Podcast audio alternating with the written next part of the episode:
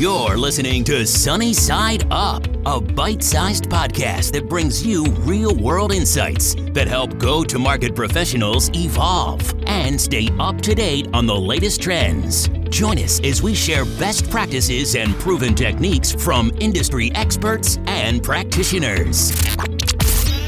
Today's episode is made possible by Demand Matrix. Demand Matrix helps you complete your data stack with technographic, intent, and revenue potential data to help you accelerate revenue.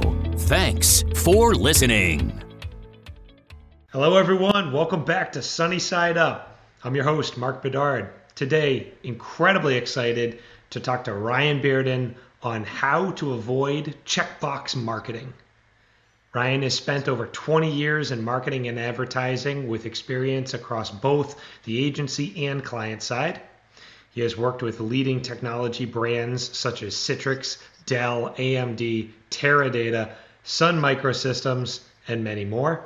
In his current role as AVP of Integrated Solutions, Ryan leads product marketing, digital, and global demand generations teams at AT&T Business with an emphasis on cybersecurity pro- portfolio. Ryan, you know I'm really excited. Welcome to the show. Mark, thank you so much. I'm excited to be here. Um, really can't wait to uh, to jump into it with you. So thank you so much for having me. I, I think when I read off all of those uh, companies, uh, it's like reading the the Fortune 50 list or something like that going on. There was some, I'll tell you, that was some of those go back to the agency days, many, many, many moons ago. So uh, bringing back some old, uh, some old uh, war wounds there, but some good times too. As I kept going on the list, it kept going more legacy. We won't, we won't nature anything, Ryan. This is we'll stay out of that framework. This is great, though. I think you know we've chatted a little bit about this. I'm, I'm really excited to dive in. I think this is um, a topic that's going to be very interesting to our listeners um, and and one that uh, we sh- we might have to have you back on to dive even deeper into because I think we're only going to get so much time to even scratch the surface as it relates to it. But can, can you explain to the listeners what we're even talking about when we're talking about checkbox marketing? Yeah, sure, Mark, and and you know, obviously, th- this concept is nothing really new. You know, uh, others uh, might have described it as you know random acts of marketing, um, right? Where you get into a mode where you just get into execution mode, execution mode, execution mode, and you know, you wake up one day and you're doing all of this stuff, you're putting all of these things out there, but what's it accomplishing? Are we really moving the needle on our business? Are we supporting the sellers? Are we supporting the brand? Are we supporting the business? Most important. And um, you know, having uh, with you and I going back and forth and sort of reflecting on some topics, this is one that that popped up. Um, you know that I've experienced certainly many times in, in, in my past lives, and and um, a topic that I know that some of my past colleagues can uh, um, can certainly relate to. So you know, it's really just that um, getting into this mode of speed and um, speed without direction, speed without focus. Um, and I, you know, it's funny. I, I, think I don't know where I first sort of thought this term checkbox marketing. I'm confident that as long as marketing has been around, uh, I'm not the first one to use that term. But I think the um, you know, I've, I remember more than a few occasions of sitting in meetings and looking at, okay, did we do this? Did we do this? Did we do this? And a lot of it seemed like a fire drill at the time. And then reflecting back three months later, six months later, remember that fire drill, that thing we had to react to?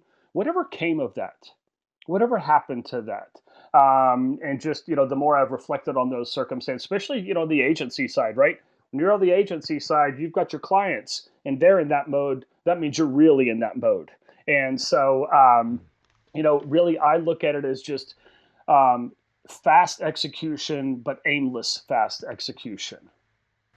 That's interesting. I mean, I, we've all been there. It's nothing uh, new, or, or, to your point, it's nothing novel that someone's going to be like, "Well, I've never never been in a scenario when I'm in a meeting and I'm, you know, going through the motions, right?"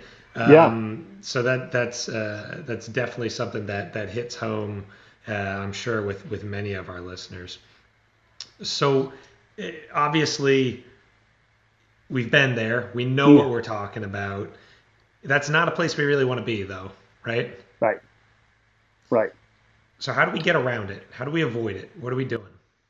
So I think you know. Let's first start with the basic. The word that I used a couple times there, right, is the need. You know, it sounded like uh, you know Goose and Maverick here on Top Gun. The need for speed. Um, and you do this a lot, Mark, and you've talked to business leaders, marketing leaders, product leaders, sales leaders, um, you know, as much as I have, if not more so. Uh, and I would venture to guess that you've probably not come across one that says, you know what, the secret to our success is we really slow down. We go really slow and make sure that everything's perfect. Um, I don't know about you, but the next time I hear that'll be the first time I hear that. Um, part of that org. That's, that That's nice. right. It does sound nice, right? I think we call that retirement. But um, but you know, speed. When you think about it, speed is really more than just cranking out random emails, right? Cranking out blogs, campaigns, whatever it may be, um, press releases. You can do all of those things fast, but at what cost? And you know, I, I think where it really comes down to is is focus. And again, it's it's not the most novel, um, innovative thing you've probably ever heard, but I, in my experiences, where when organizations find themselves in this place, is really a lack of a vision or a strategy, right? Um, and it's we might say that hey, we're going to go and we're going to triple our revenue this year. We're a high growth startup. We're going to triple our revenue this year, and we know that we can get there because of this and this and this. Awesome. The market trends are telling us that so, what's our strategy to go get there?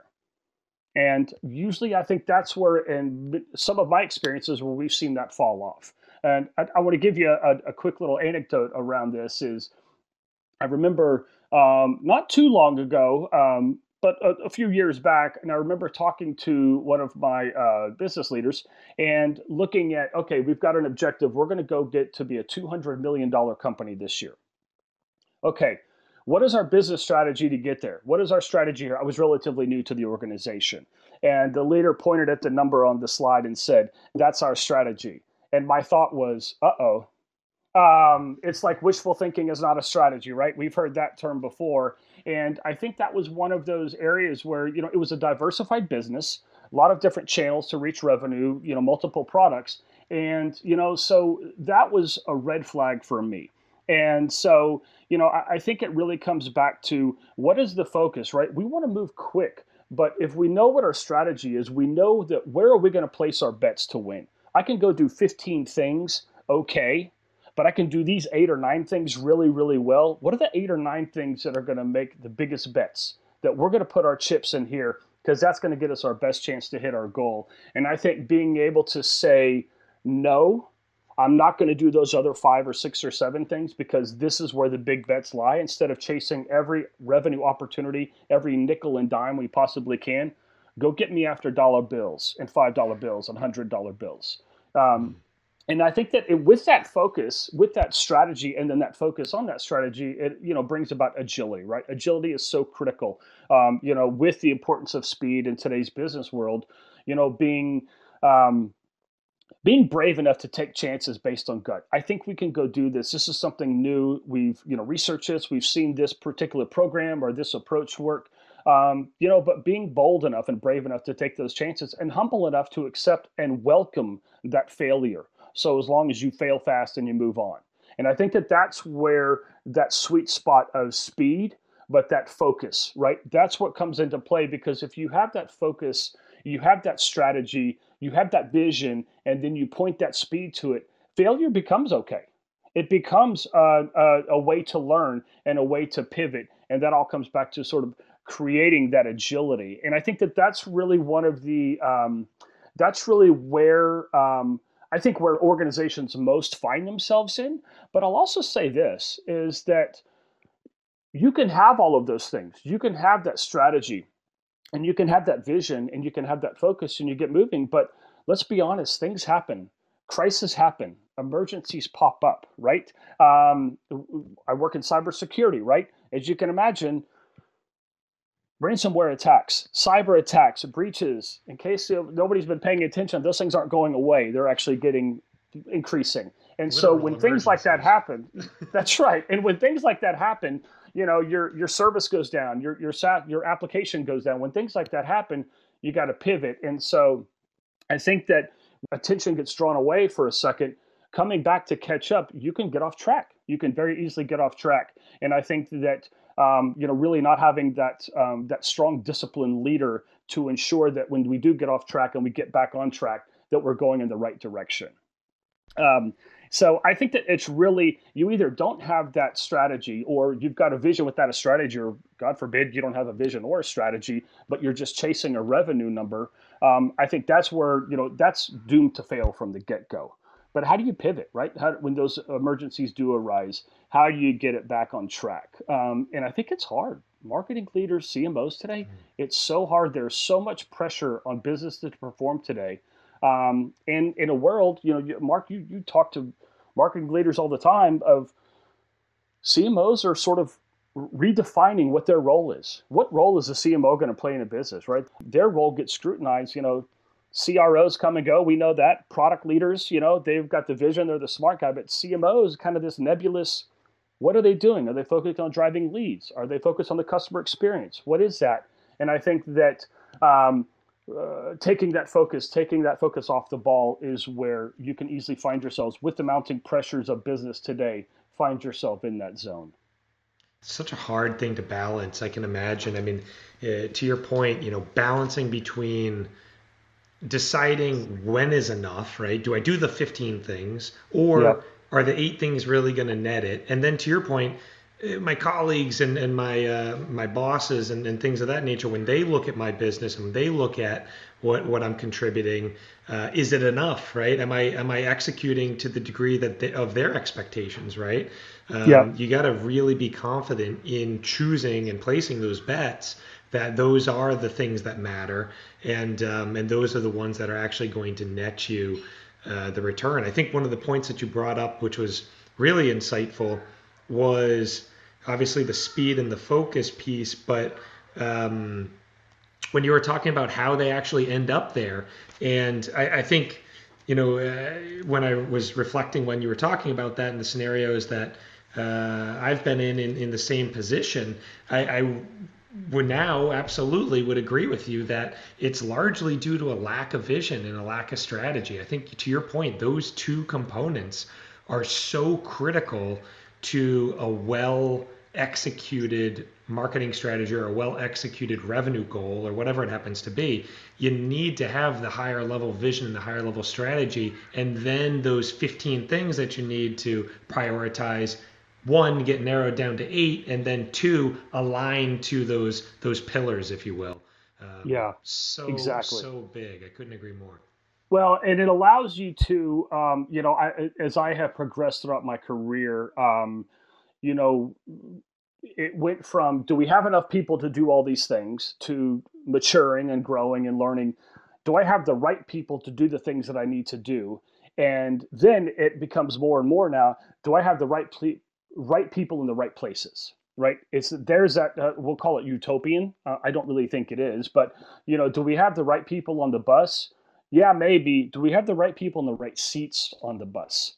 Uh, because that is where you really start to make magic. And you know there's this book that i'm, I'm reading now michael hyatt the vision driven leader um, probably my kind of my favorite book of the year so far. And you know there's a section in it where he talks about these mounting pressures right on the business leaders on, on marketing leaders on business leaders. But there is this this balance this connection between strategy and productivity that um, when that gets off balance through all those things that we just talked about those emergencies those you know gotchas that come up is that that that those tasks those activities become disconnected from the vision and it leads to doing essentially doing those activities for the sake of doing activities and you know again coming back to this whole idea of checkbox marketing of okay, we have this product launch. Did we get a press release? Do we have a web page up? Do we have collateral for sellers? Do we have a sales presentation? Are we putting content out in the market? Okay, check, check. Awesome. What's the next thing we're going on to? And it's like just throwing those tasks out there is going to magically make this the greatest, you know, greatest launch of all time. Um, and it's just not going to happen. And I think that, you know, again, coming back to having that disciplined, strong leader that can maintain that connection between that strategy and the productivity around it is um, is really key to success, to sustained success. I can recall those uh, fire drill meetings very well. So you just going through this, that go-to-market check- checklist brings back some. Uh, I start sweating profusely, uh, Ryan. You know. I'm going to be in fetal position here in a minute if we keep talking about them. So I'm with you. It's a. Uh, it's it's very common though. I mean, I, I, can't you can't imagine that any of our listeners haven't experienced that at least once within their career. Um, you know, very rarely do we have the the foresight and the strategy and the alignment at the organizational level mm-hmm. uh, to be able to avoid those kinds of pitfalls. And certainly, to your point, even the most sophisticated and aligned and vision centric organizations out there, uh, the second you know you get punched in the face, uh, you know all, all, bets are out the window, right? Uh, yeah. You kind of go back to the old uh, reflexes.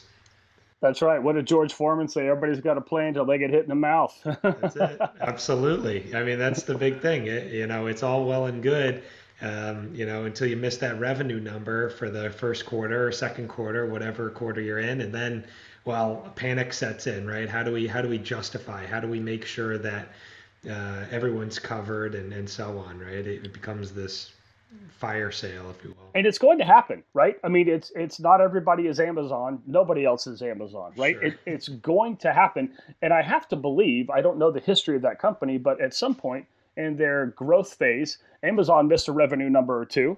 Um, it worked out for them. Uh, but they had their vision. But I, I think that it's just it's understanding that the setbacks are going to happen. They're just going to happen.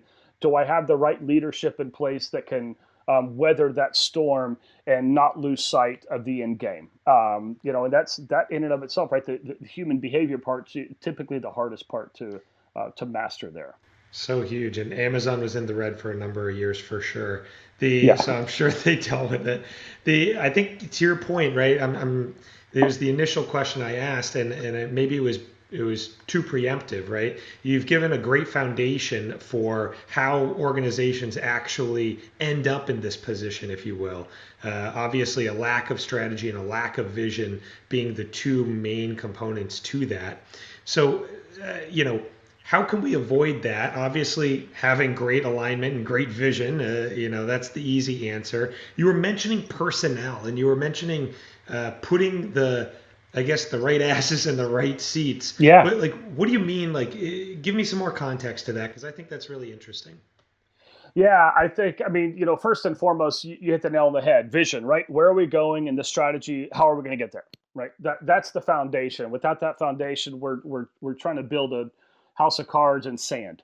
Um, and so I, I think that from there, it's really, you know, having the right personnel, but again, I'm going to kind of reference the whole um, essence of Hyatt's book, the Vision Driven Leader, is are you able to really articulate that vision, evangelize it, and not just get buy in, but build energy around it, right? And this comes back to something that is, I find, the most important. Um, um, aspect of my success raised by a Marine Corps officer probably didn't hurt, um, but you know, is leadership um, you know, and it's throughout our career, you know, my career, I'm sure you've experienced this as well, is there's those really, really great leaders that I'm going to run through a wall for this person. And there's other ones that it's like, oh my gosh, like what, what are we doing here? Um, and I, you know, strive to be that person that is, you know, I surround myself with people smarter than me.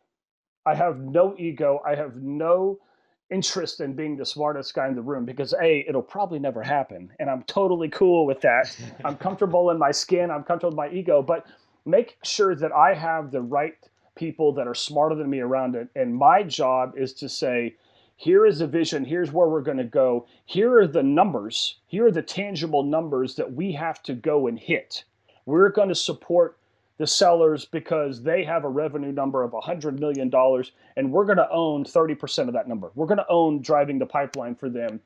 And so here is our vision on how we're going to go out there, but bringing them involved to say, you guys tell me how we're going to get there.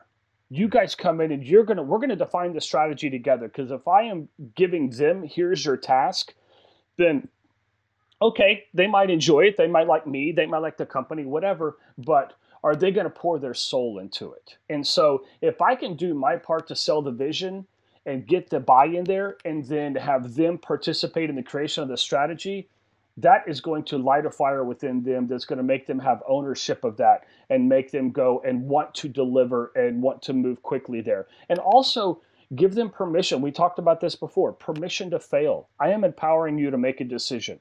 You're not going to make every decision right. I sure as hell ain't going to make every decision right, but I'm going to empower you to make those decisions. And so once we have that strategy, once we have a strategy that aligns to the vision and we see a clear path to where we're going and it's attainable, it's believable. I believe in this. It's not a $500 million, let's go hit it. Well, we're at 100 million now. We're not going to hit 500 million dollars this year. Well, just let's go try hard and if we get halfway there, then we'll do it. That's not good. Nobody gets mm. by. They just kind of throw their arms up and like, well, whatever. But if we have that vision, we have them develop that strategy to participate in the development of that strategy. And then this is where what becomes key. If I know that at the end of year one, right, a, a solid vision to me is not where are we going to be at the end of the year, it's where are we going to be in three years? We're a $600 million company now making this up, and in three years, we're going to be a billion dollar company.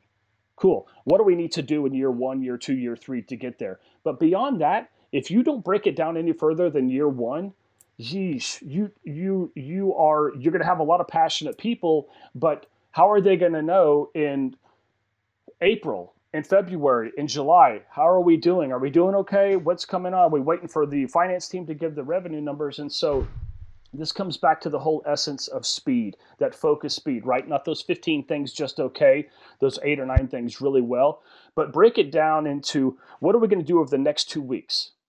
The next two weeks, we're going to get this into market. And then a week after that, we're going to know what impact did it have. Driving leads, getting eyeballs, getting downloads.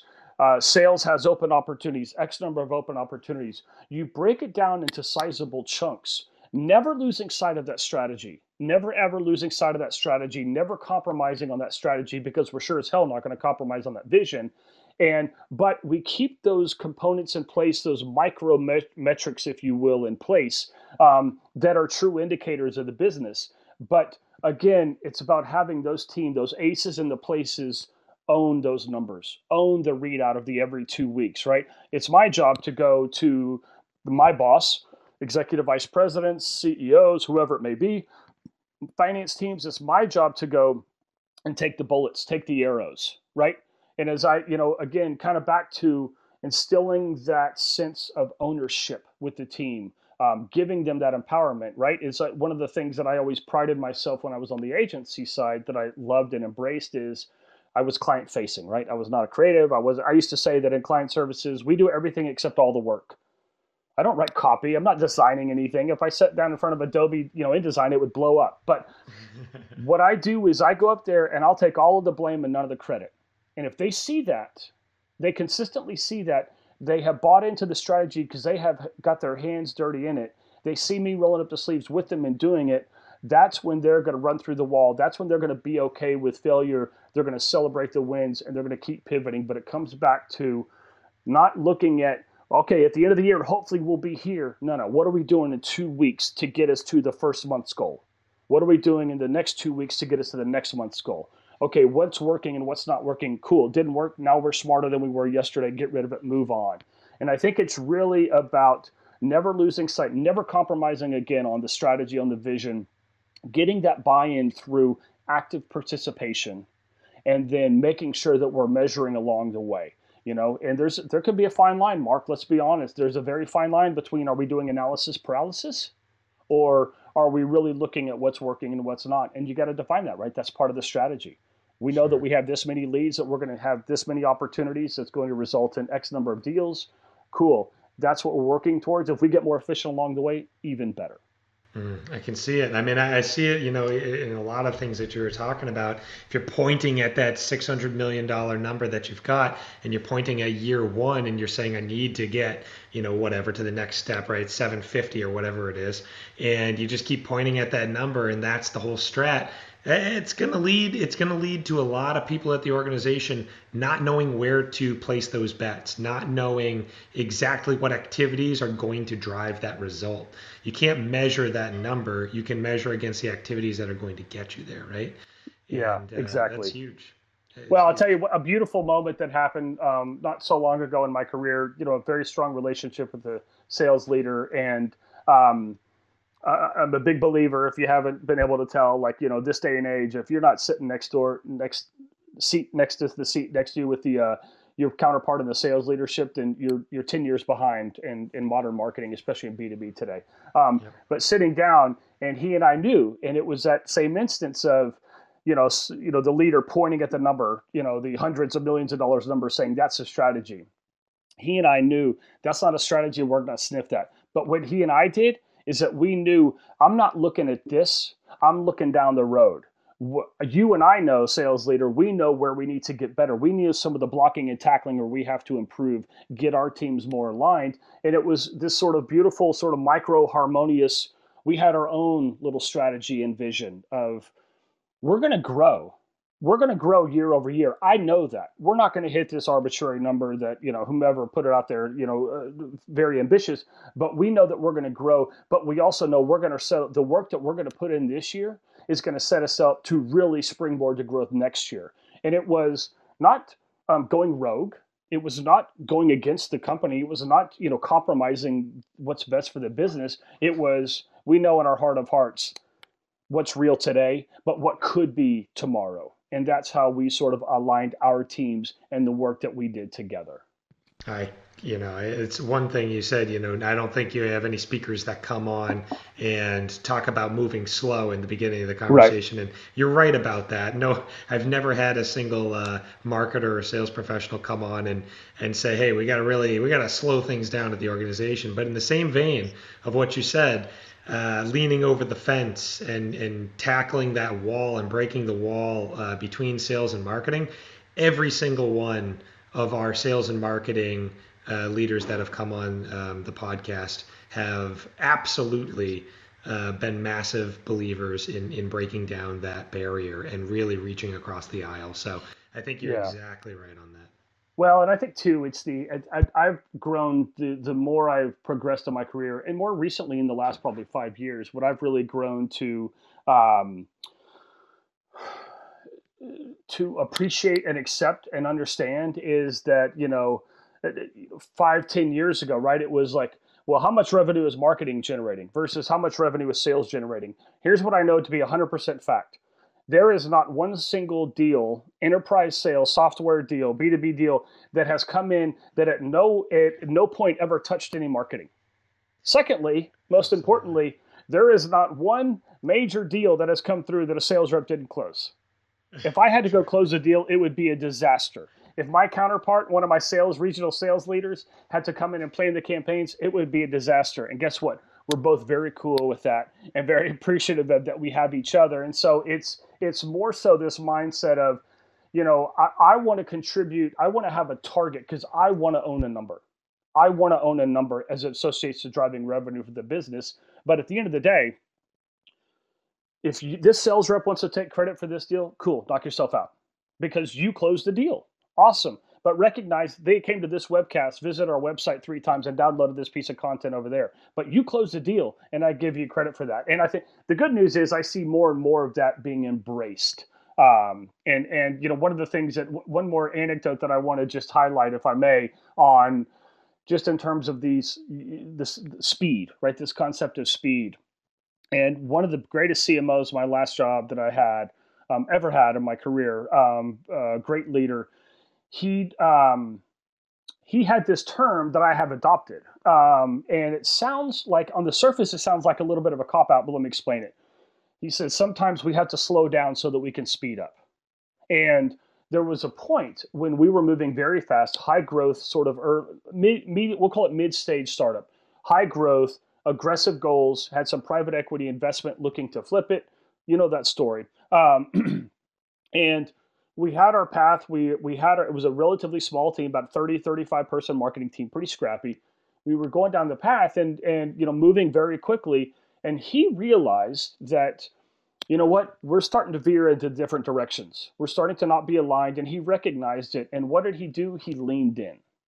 Most important thing I would say that I don't care what level you're at, how big of a company, and if you see something's not right and you're a leader and you're not leaning in, then you're doing yourself and your team a disservice. He leaned in, and we didn't take a week or a month to regroup. He got us in a conference room for a day.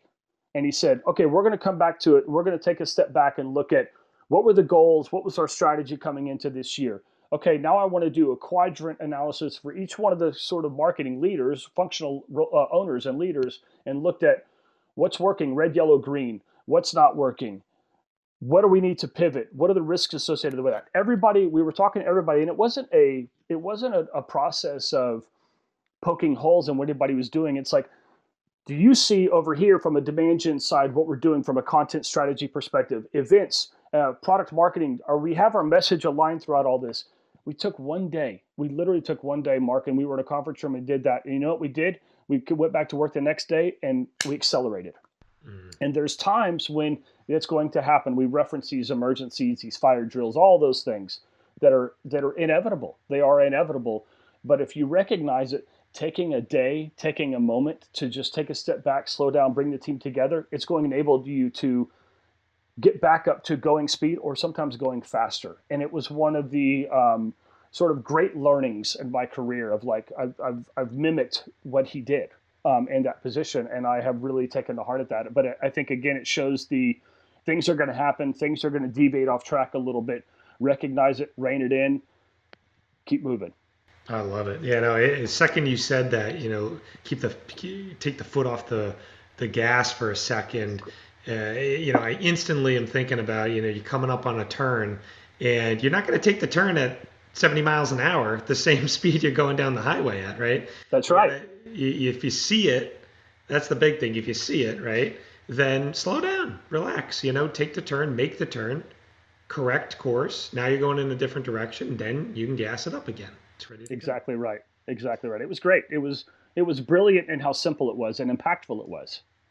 And, and to your point, I think is really interesting. It doesn't have to be a massive, you know, endeavor that derails you know quarters upon work. It, it was a day. You got you got into a room, collaborated, understood exactly what's going on. The transparency is the big piece of that. Um, that's a that's absolutely true. Um, one of the big things that you've hit on a couple times, and I just want to harp on it real quick, Ryan. I was having a conversation with uh, Michael Fino over at IBM earlier today, and he was talking about. Um, I asked him, you know, what advice would you give yourself in the if if you could, you know, 15, 20 years ago? And he came back and he said, Don't be afraid to fail. Mm-hmm. And he said that straight up. And you've said it now, I think, two or three times.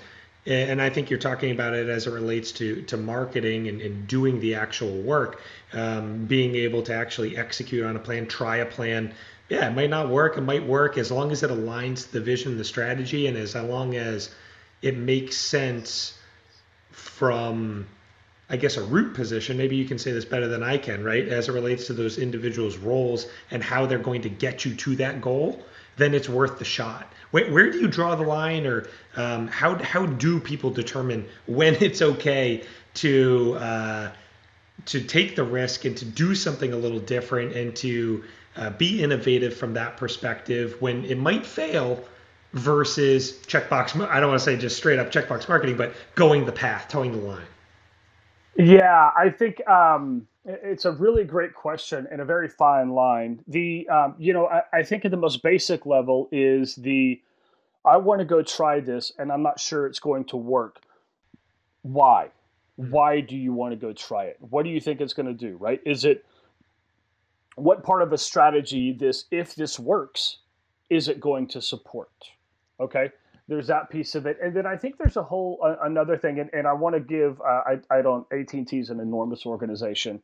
So our ceo john Stankey i have never met i assure you. But um, but i you know see him speak a lot um, you know whether he you know addresses the company through videos or, or leadership kickoffs or whatnot. But one of the things that he said that really stuck with me he in july he um, um he replaced his predecessor and one of the things that he said in sort of his video that talked about his style, his vision was we have to get a lot more comfortable making decisions without all of the right information. And I think, uh, you know, I, I, think this is probably something that occurs with large organizations, right? Where you have access to just uh, infinite data, infinite data points, right? And, you know, at, at what point do you just like, you know what? I, I'm, I'm so overwhelmed. I don't even know what to do. I don't even, I'm, I'm horrified to, and I get it. I've been there. I'm horrified to try to make a decision because I've considered these 10 pieces of data, but there's 40 other ones over here. And I think it was really what stuck with me of him, what he said that was just be more comfortable making a decision. And if it's the wrong decision, we're going to learn, learn soon enough. Right. And, and that can apply to, are we going to go acquire this company? I'm sure, you know, Fortune 100, Fortune 10 companies. Am I going to acquire this company all the way down to, am I going to go test this new marketing channel? I'm going to go test this new, um, you know, uh, media partner, right? It could be something as small as that. And so I think it's really, as long as you, it's not just the next shiny object, mm. but there's actual, I have a theory. I've got a gut feeling that this could help us with this part of the strategy. We have struggled to um, get as many quality leads and engagement, the levels of engagement in you know the European market as we have in North America. So I'm going to go try something that we would never do here over there because they've got the right audiences.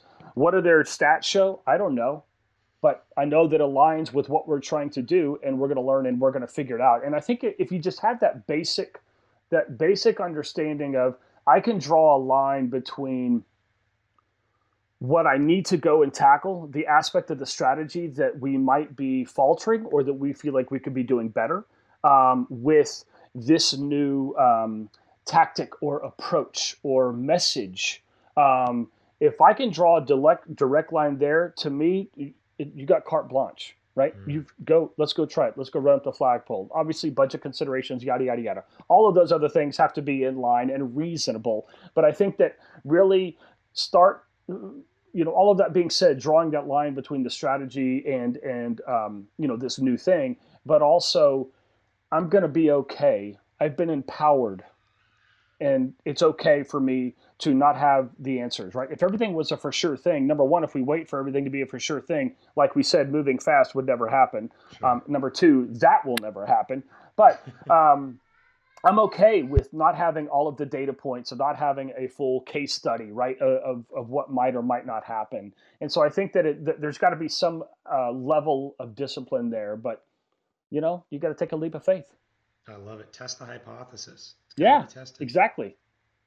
And I think if you had that, that's a great point, right? Test the hypothesis because if you had that hypothesis, here's what we think will happen based on what we know about our business and what we have gleaned about this new approach. Here's what we think will happen, and here's what we will determine success or not.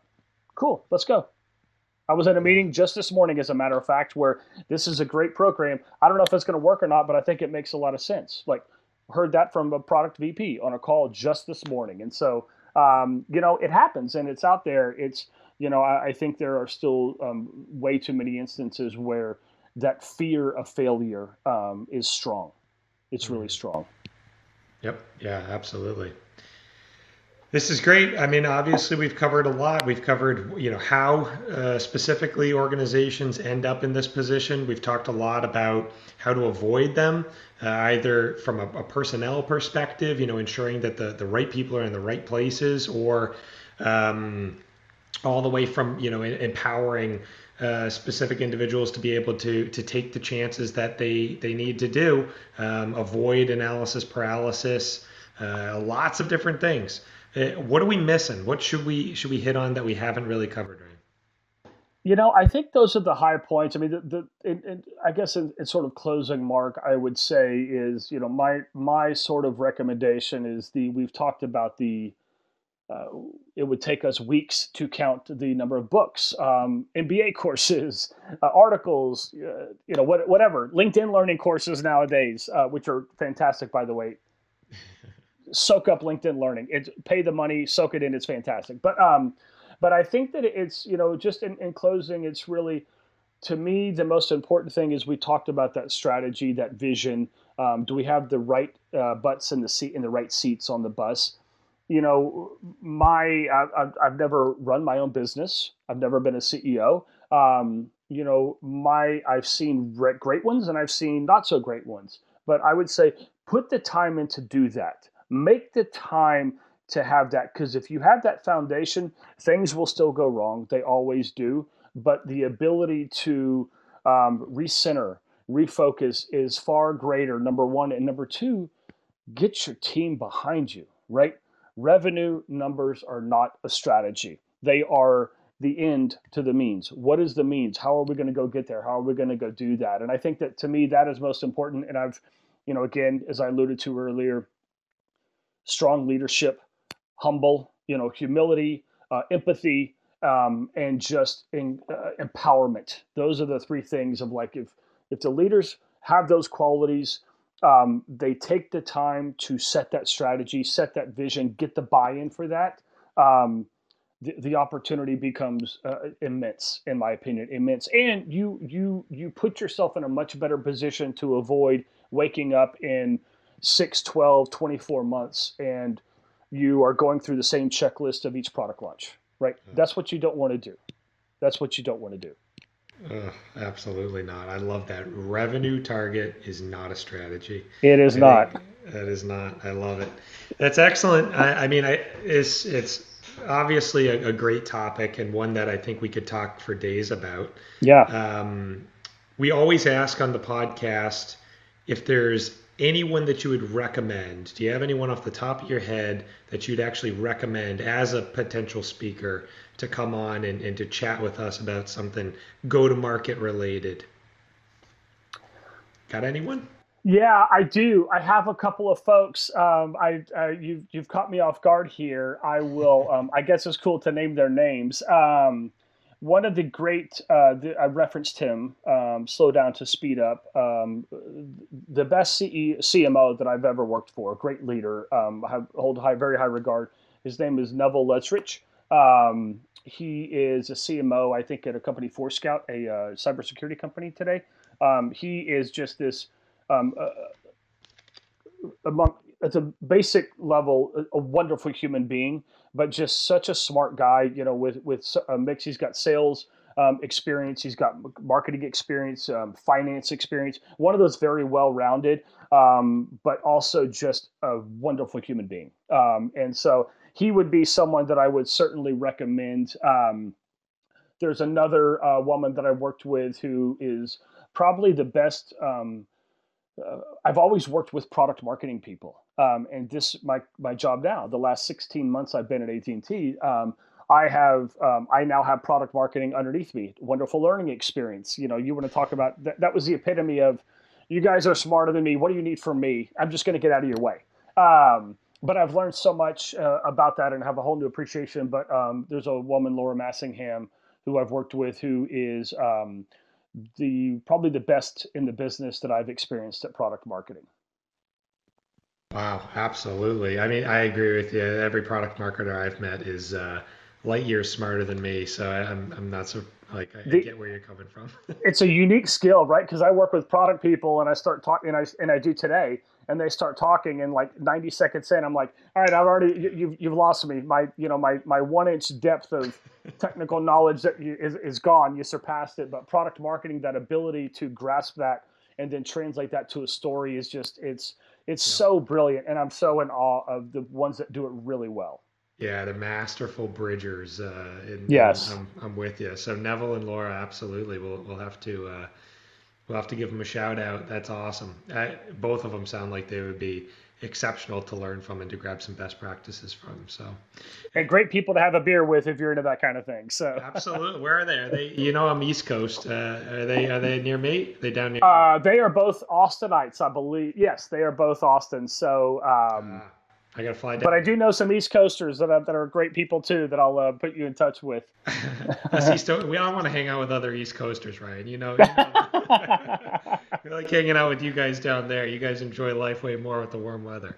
So I, everyone's going to want to know how, how they can get in contact with you. Is, is LinkedIn the best route? What, what's the best for people to reach out?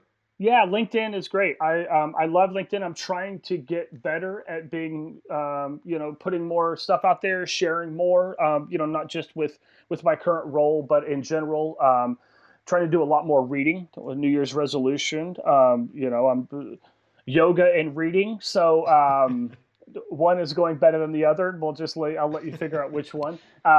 But yeah, LinkedIn is great. I'm I've uh, really trying to consume a lot more content. Uh, you know, a lot more sort of crowdsourced content and, and learning and great insights. And um, I I don't do Facebook. I don't do Instagram, any of that stuff. Uh, so LinkedIn, uh, definitely a great place to reach out. Would love to. Always open to talking shop. So would welcome uh, anybody reaching out and um, always looking to make great connections. I love it, Ryan, and I can't thank you enough for coming on. I mean, it's been an absolute pleasure, and I've learned a lot. So I appreciate it.